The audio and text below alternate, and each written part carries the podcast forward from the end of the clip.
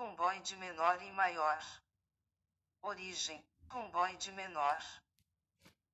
Ligamento nucal e processos espinhosos de C sete a T um. Comboio de maior. Processos espinhosos de T dois a T cinco. Inserção. Margem medial da escápula. Função. Retrai e rotaciona a escápula para abaixar a cavidade glenoide e fixa a escápula à parede torácica. Inervação. Nervo dorsal da escápula, C quatro a C cinco. Levantador da escápula. Origem.